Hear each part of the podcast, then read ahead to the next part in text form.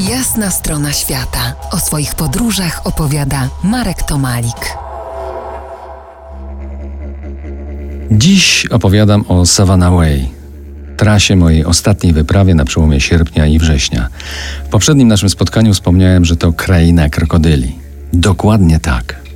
Żyje ich wzdłuż Zatoki Carpentaria, którą otula Savannah Way ponad 300 tysięcy.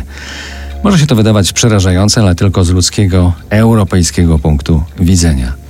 W Australii żyją obecnie dwa gatunki krokodyli, te mniejsze, tak zwane freshies, czyli słodkowodne, osiągają 2 metry długości i są niegroźne dla człowieka. To znaczy, nieznany jest przypadek, aby taki krok zaatakował kiedykolwiek człowieka, a mnie przynajmniej nic o tym nie wiadomo. Te większe Największe to saltis, czyli krokodyle słonowodne. Lubią rzeki estuariowe o mieszanej słono-słodkiej wodzie. I to są prawdziwe rozbójniki, dochodzące do 6, nawet 8 metrów długości. Potrafią poradzić sobie nie tylko z kangurem, człowiekiem, ale i nawet z bawołem. Są niesłychanie silne i diablo inteligentne, sprytne. Potrafią nieruchomo trwać godzinami, aż tu nagle trach i pokrzyku.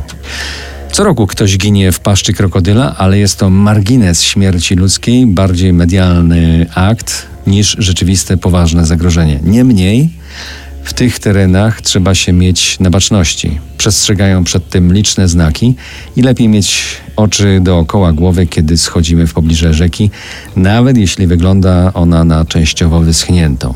Takich brodów z krokodylami przekraczamy w czasie całej naszej trasy kilkadziesiąt razy, nieraz widząc opalające się krokodyle gdzieś tam w zasięgu wzroku.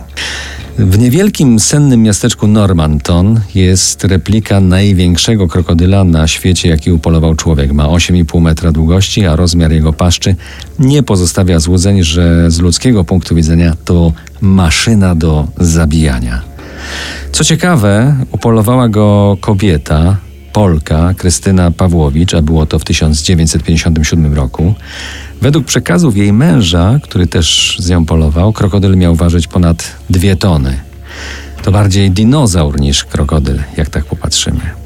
Pawłowska najpierw z przekonania i z potrzeby na krokodyle polowała, a 20 lat później, w latach 70. XX wieku, zrobiła tak zwany switch.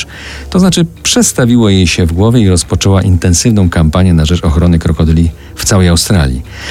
I tak jak przy polowaniach okazała się także skuteczna w walce o ich ochronę, o ochronę krokodyli. W latach 80. XX wieku krokodyla słonowodnego, zwanego u nas różańcowym, objęto całkowitą ochroną. Teraz, w czasach dzisiejszych, farmerzy uważają, że problem jest w drugą stronę, to znaczy, że jest ich za dużo, że czynią spore szkody przy farmach sąsiadujących z siedliskami krokodyli i także straszą ludzi. I tak źle, i tak niedobrze.